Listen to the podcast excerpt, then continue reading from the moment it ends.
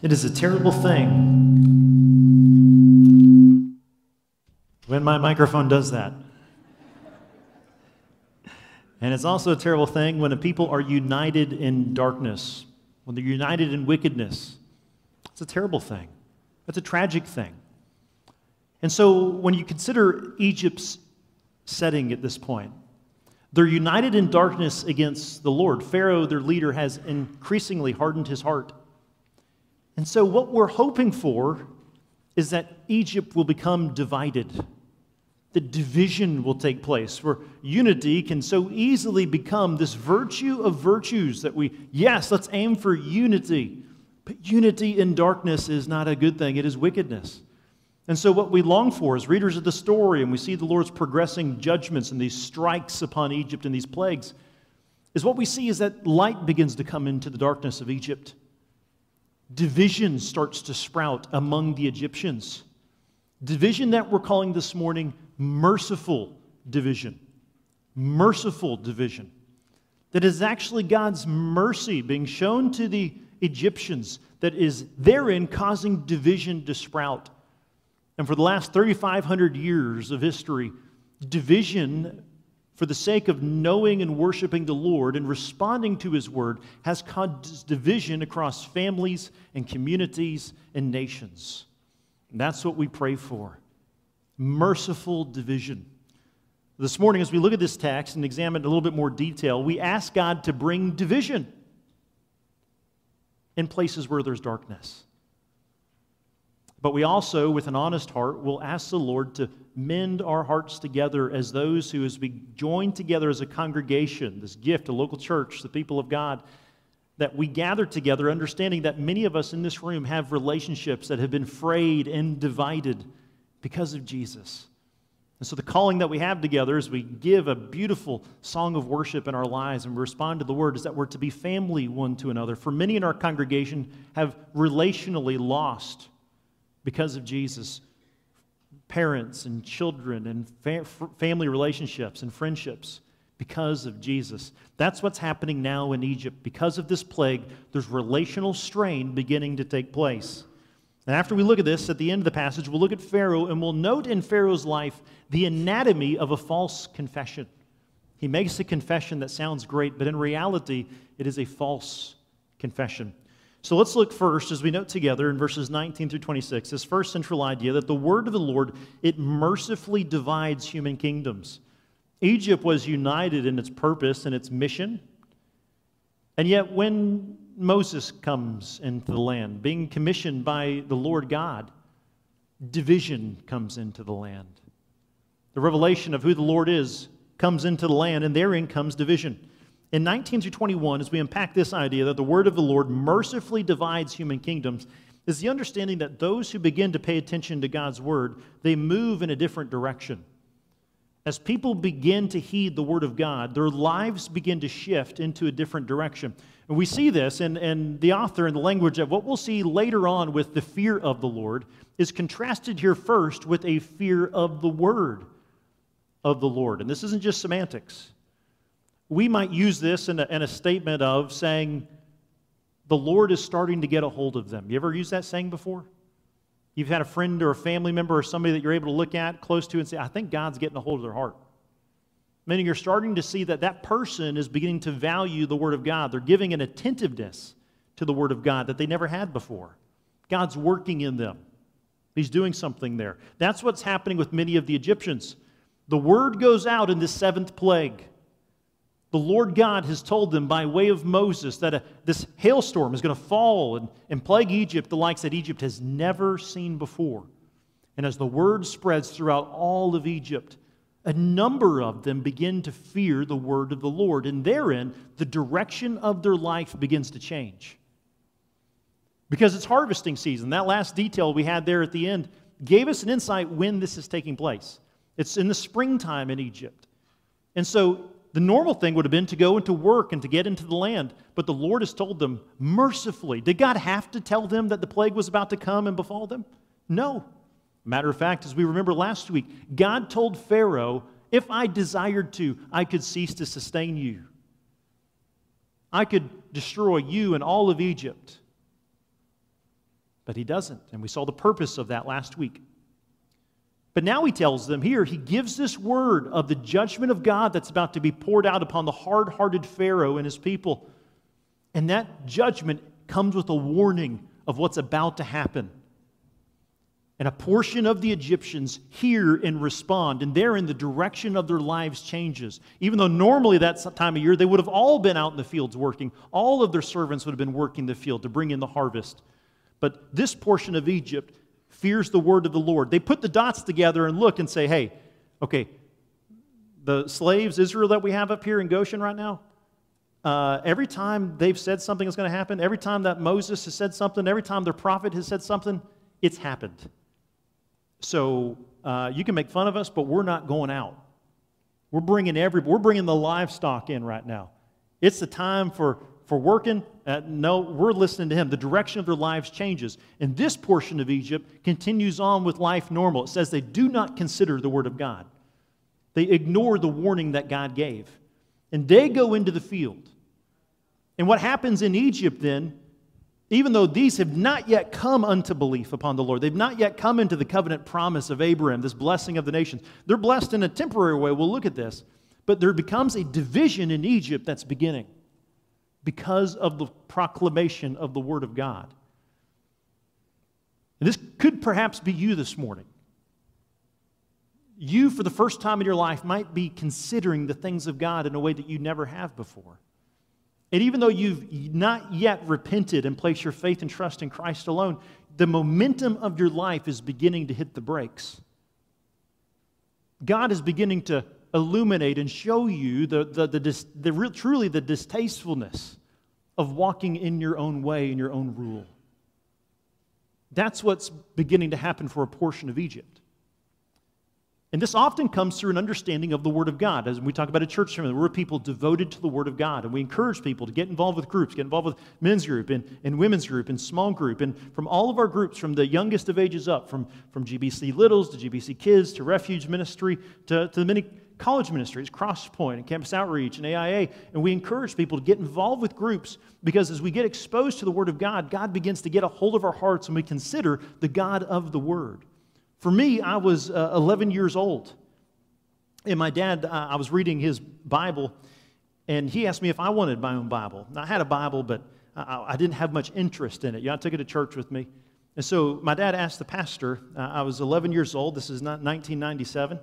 Uh, and he got me this Bible, the New Adventure Bible. The pastor recommended this, so he got it for me. I don't know anything that's particularly adventurous about this Bible besides the fact that it looks like it went through an adventure from the way that I handled it.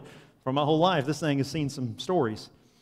But my dad told me to just begin reading the Bible. That was the counsel he gave me, and so I began reading the Bible. And as I read it that year, that first year, uh, what I did was I took an approach you may not, I'm not recommending to you. I did the Dave Ramsey Financial Peace University debt relief approach. I wasn't familiar with those terms as an 11 year old. But what I began to do is I did the debt snowball. And so Dave Ramsey says you pay off your smallest debts and then work your way up to build momentum to get your biggest debt done. That's what I did by default as an 11 year old looking at the Bible. I looked at Genesis and I'm like, that's going to take me forever. So I'm like, what's a smaller book? Okay, Second John, you're my boy. Right? And I began knocking that. I remember, I'll never forget coming out of my room and being like, I've read four books of the Bible. Come on. And then I just kept kind of crossed them off and going all the way through the rest of Scripture that way.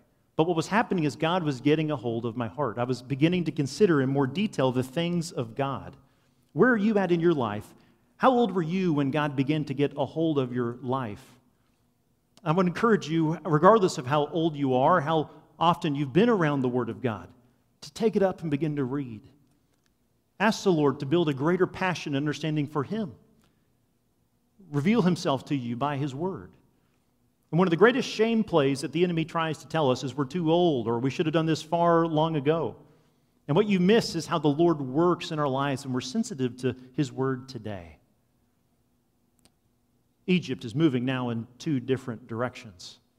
A number of people very literally are taking refuge when the rest of Egypt is walking their own way out into the land.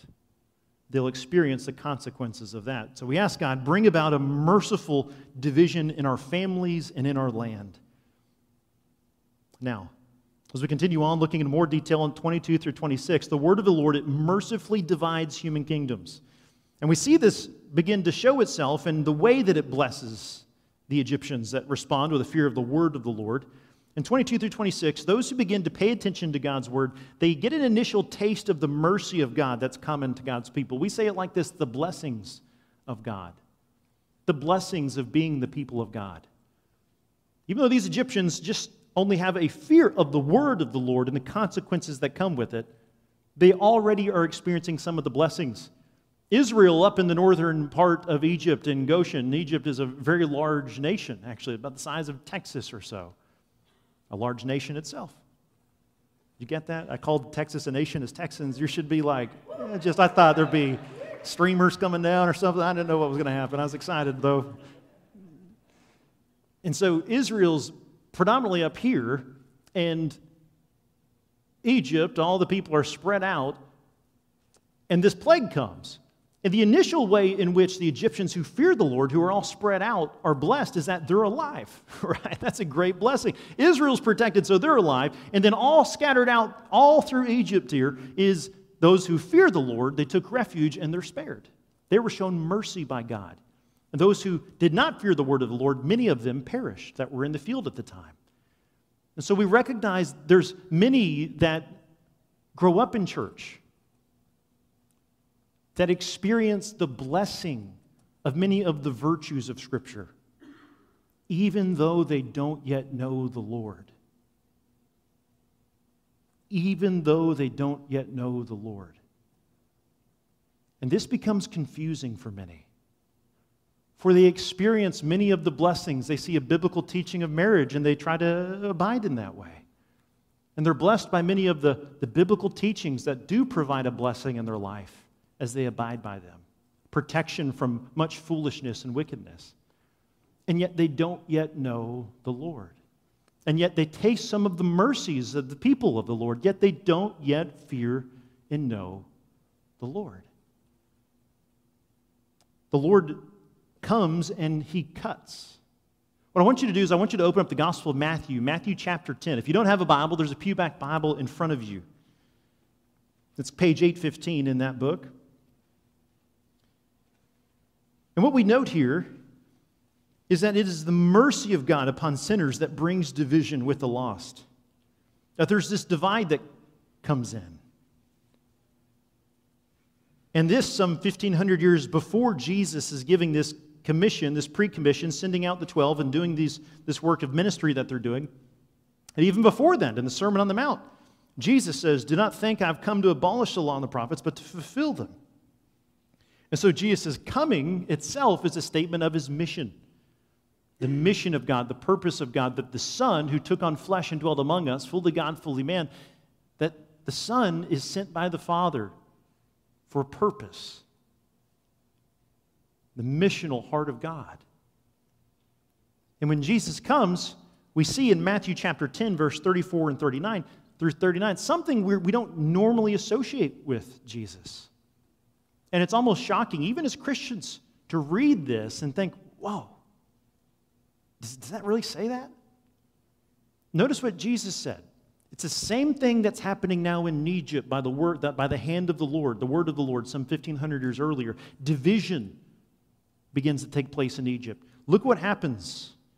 Jesus says in Matthew 10, picking up in 34, Do not think that I have come to bring peace to the earth. I have not come to bring peace, but a sword. For I have come to set a man against his father, and a daughter against her mother, and a daughter in law against her mother in law. And a person's enemies will be those of his own household. Whoever loves father or mother more than me, Jesus says, is not worthy of me. And whoever loves son or daughter more than me is not worthy of me. And whoever does not take his cross and follow me is not worthy of me. But whoever finds his life will lose it, and whoever loses his life for my sake, he will find it. I want you to imagine somebody comes to your house this Thanksgiving and knocks on the door. All of your family is there. And you come out and meet them, and they say, I want you to follow me, follow my teachings. And if you do in that home, the father will be turned against the sons. They'll be divided because of me. your mom will turn against her daughter. That home of feasting will become a house of enemies. So follow me.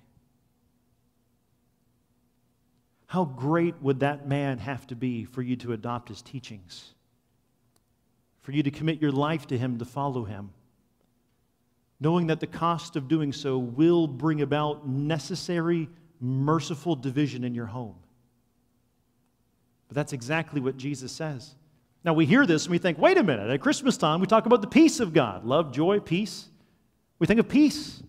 And the angel, didn't he declare peace to those for whom the Lord finds favor? And the Lord's blessings rest. Didn't he say peace? Yes.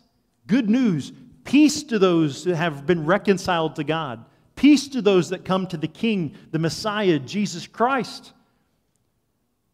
But division will come to those that do respond in this good news proclamation. As Jesus sends the disciples out among Judea, this very united people ultimately against the Romans, he sends them out proclaiming the good news that the Messiah has come, the kingdom of heaven is near.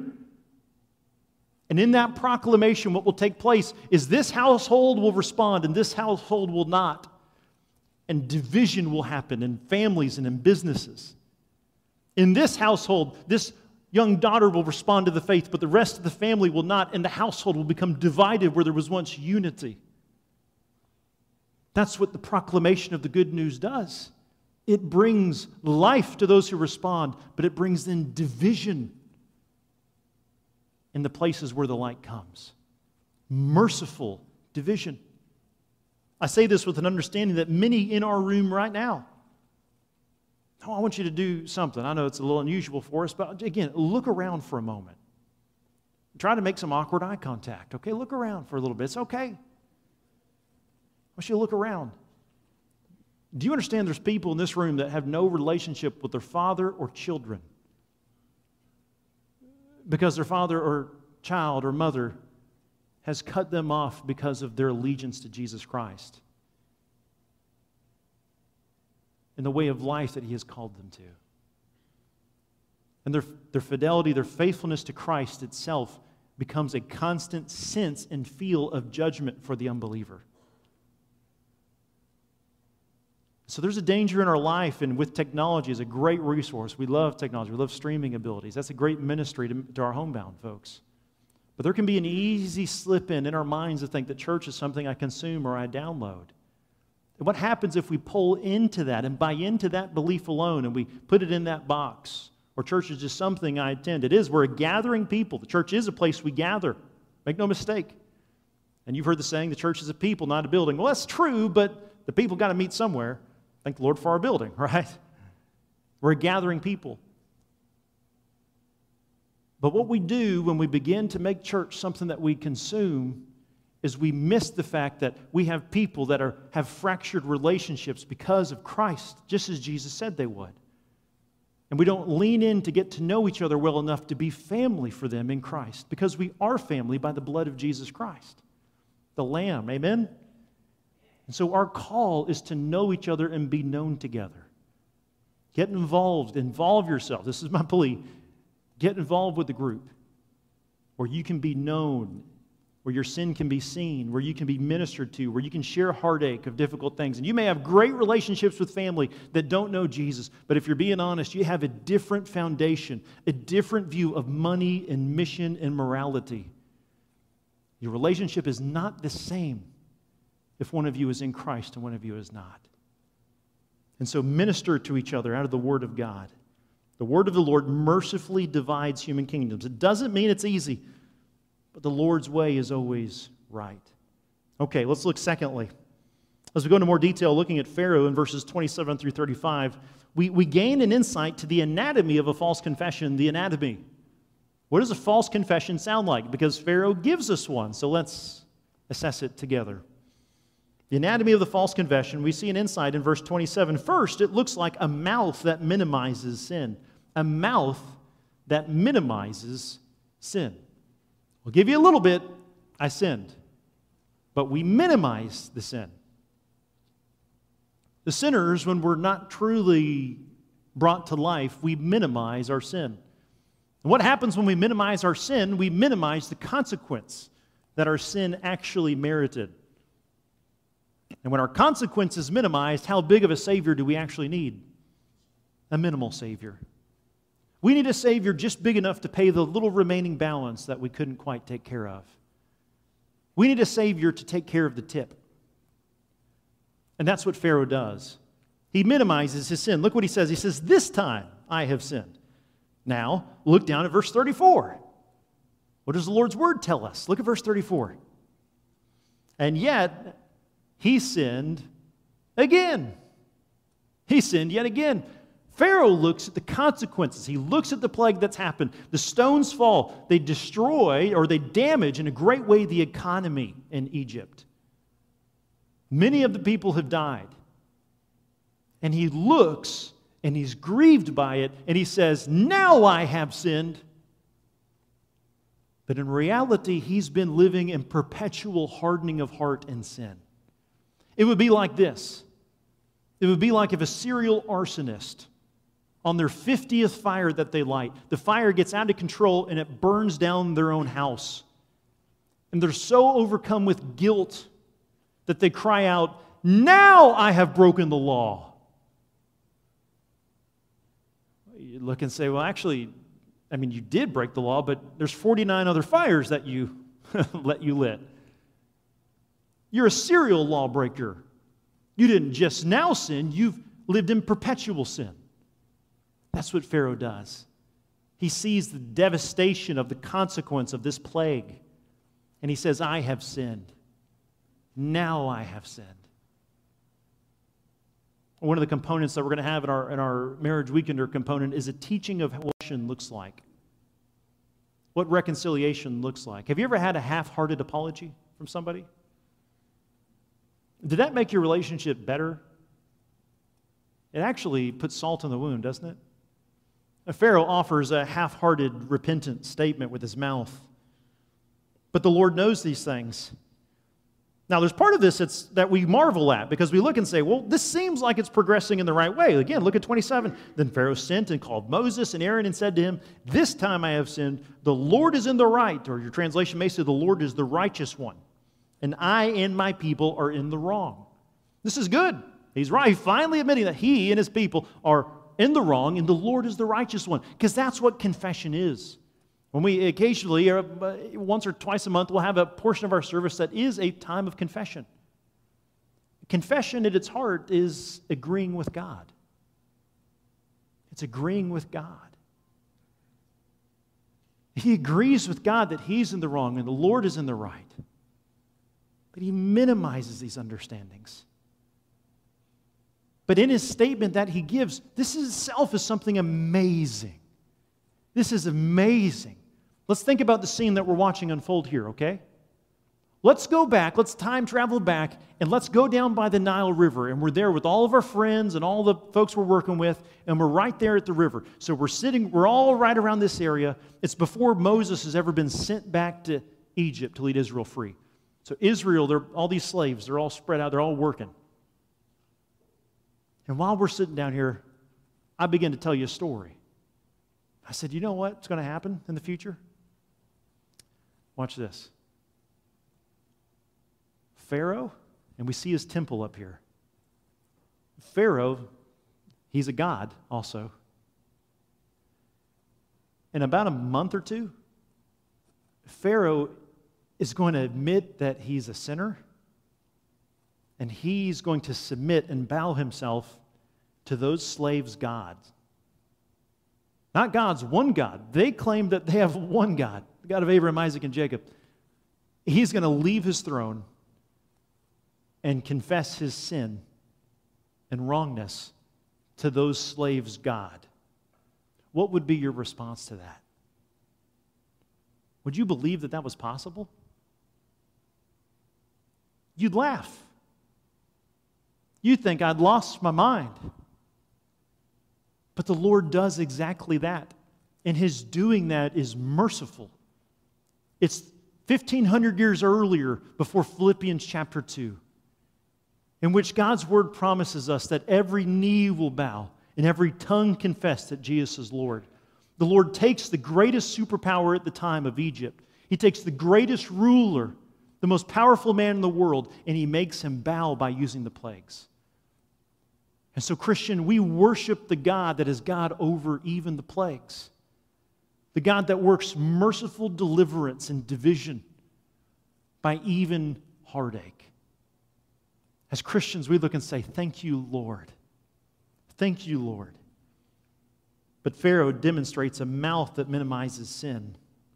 And second, he demonstrates as well a mind that disputes God's judgments, a mouth that minimizes sin the anatomy of a false confession, a mouth that minimizes sin, and a mind that disputes, it questions God's judgment. Monday morning quarterbacking God. There has been enough, verse 28. He says, Please with the Lord, for there has been enough. Or said with more emphasis, I think he's proven his point. There's been enough of God's thunder and hail. So even in his own profession, he's recognizing that the God of Israel is actually the God over the sky. He controls the weather. But he says, I think we get the point. You see what he's saying? You, you done gone above and beyond. You don't need to keep doing this. We get the idea. You proved your point. You ever had a conversation with a friend or a spouse and they got way dramatic in your estimates of their argument? And you're like, okay, calm down. We get the idea. See what's happening here, or a teenager or something like that happening. Oh, hold on. Uh, okay. You're looking and you're judging and you're saying they are unjust in their demonstration of what's taking place. The scripture refers to this as vengeance. It warns man. We see David does the same thing. He, he makes a misjudgment of vengeance and desires, he's, he's basically questioned in one scene after the death of Samuel in 1 Samuel, and his heart is so angered. He's so imbalanced in his own mind that he longs to kill not only this guy, but his entire, all the men in the area. And Abigail, the Lord sends Abigail, and she comes and steadies his heart. The New Testament says, Vengeance is mine, says the Lord. Because our inability to assess and offer these things and understand these things, uh, Pharaoh takes this heart that says, God, your judgment in this plague is too much. Was it really worth all this? Our hearts often do this. We overemphasize the Lord's decisions. Hell is one of those doctrines that many come into before they ever come to Christ and they look at it and they say, This is too much. And that's a mark of one in their life, in their heart that says, But how bad really is sin? Hearts question the judgment and the veracity and the truth of God's word and his judgments. A mouth that minimizes sin, a, a mind that disputes God's judgment. And that's why every Sunday when we gather, God, man, Christ response, we remind ourselves of the gospel message. Our brokenness, God's glory, our brokenness, and God's greatness and what He's done in Christ. That we are actually forgiven, perfectly forgiven that we have true and lasting peace with God because of what Jesus has done. And we live a life of response, of proclaiming this good news that we have in Him. We need to be reminded of that message all the time, or we'll begin Monday morning quarterbacking the judgments of God. That's what we see in Pharaoh's life a mouth that minimizes one's sin, a mind that disputes God's judgments, and finally, a heart that has no real interest in the things of God. He tells us exactly this He hardened his heart. He hardened his heart. Now, Pharaoh's negotiation tactics, let's get a reminder of where he's gone. He began by saying, when the very first interaction in chapter 5, let my people go that they may go and serve me and worship me. What did Pharaoh say? No. Who's the Lord? No. And then some plagues start spicing it up. And then he moves to, okay, but you got to stay in the land. And then he gets another strike from the Lord. And then he says, okay, but you got to stay close to the border of Egypt. So don't go very far. And now he says in the Hebrew here, I can't stand you standing here any longer. Go, get out of here. I don't ever want to see you again. That last part's not in the Hebrew, but the idea of don't stand here any longer. We can't stand your standing here. Go. Do exactly, exactly what you wanted to do. Go do it. We don't want you here anymore. That's what's coming out of Pharaoh's heart, which sounds great. It's exactly what it was supposed to be. It could have, could have saved seven plagues of humiliation and judgment. But God was working mission in the whole time. He was going to bring a number of Egyptians out of captivity. Isn't that good? And God sends Moses into Egypt to lead forth the Israelites from captivity. Pharaoh says no, and the Lord also takes a number of Egyptians with him into true freedom freedom in the way of Yahweh, in the way of the Lord. Now, what did Pharaoh ask them to come and do? He asked them to go out and pray again. This has happened multitude of times. And this is why the temptation for me is what set out our schedule to walk through this was I think we're going to start feeling a little monotonous at this point. Okay, we see the pattern. Plague happens. Pharaoh says, No more. Go talk to your God. They go talk to their God, and he stops the plague. And it's this cycle. But this is the first time now that Pharaoh says this, but God says, I know your heart. I know you don't fear me. I know your servants don't fear me. I know you're not going to let my people go. But it doesn't stop there, does it? Like if I was writing this historical account, I mean, if I was writing this story, in reality, I would say, well, then I'm not going to go do it. I'm going to be like, why would you forgive somebody that you knew didn't mean it? It'd be hard to do, right? He asks to let him go, but Moses says, I know your heart. The Lord knows your heart. We know you're not going to let him go, but I'm still going to leave the city and I'm still going to ask the Lord to make the hail stop, and he's going to make it stop. You see what Moses did? The hails, the storms are still happening.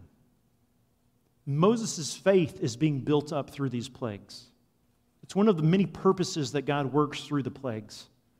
Pharaoh is, Moses is shifting from a man from the very beginning that says they'll never believe me to now a point of saying, I'll walk through the hailstorm and God's not going to let one of the hailstones strike me and kill me.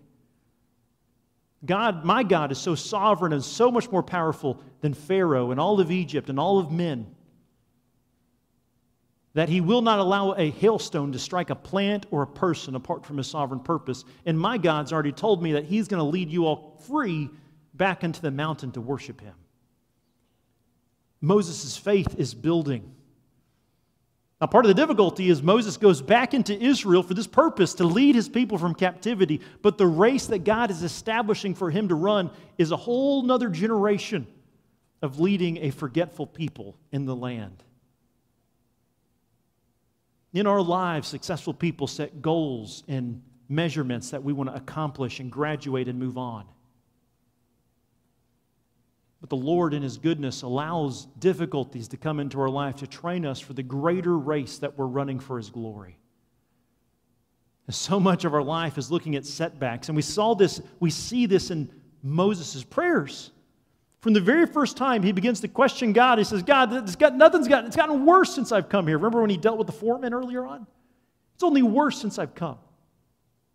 And yet God is preparing him to run a longer race with a different terrain than he's even preparing for. We worship a God who never wastes a hurt. Amen? We worship a God who is over the storms. Moses' faith is being built for a journey that he's going to lead that he doesn't even know yet. All he's thinking about is getting out of Egypt. But the Lord has a whole getting to the boundary of the promised land. That's going to take 40 years. Trust that the Lord is good, that he's faithful in all his ways. Aren't you glad he sets the boundaries of our race? This is good news for our heart and good news for our lives. And 31 and 32, he gives us this little snippet. It's this little pause. You know, when the Weather Channel, I want to say thank you to uh, those that delivered the, thank you for bringing the, the uh, resources for the Louisiana Disaster Relief Team. And they delivered that safely all yesterday. It was a great group. But whenever a storm hits, what does the Weather Channel do right away? What are they doing? They're pictures, right? pictures of the devastation and they show pictures of it. In writing, 31 and 32 are that for the reader. You're like, well, how bad was the hailstorm? In 31 and 32, he tells us This part of the crop, devastated. This part, still going to happen. Which leads us as the reader to say the economy of Egypt is really getting bad, but it's not devastated. That part's flying closer and closer with the locusts. He's still got a little hope left. But the Lord will humiliate him, will humble him. So we trust the God who sends the plagues.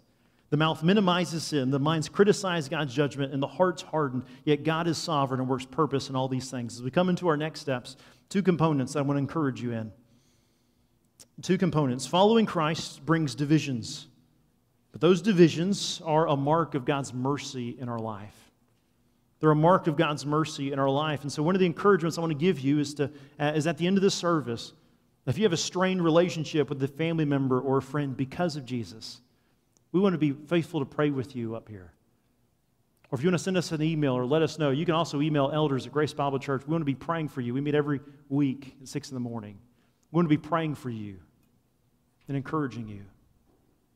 I also think this is a great discussion question. If you're in a small group or just on your way home, to be able to ask the question, this question How are your relationships right now because of Jesus? Because of Jesus. How are your relationships right now?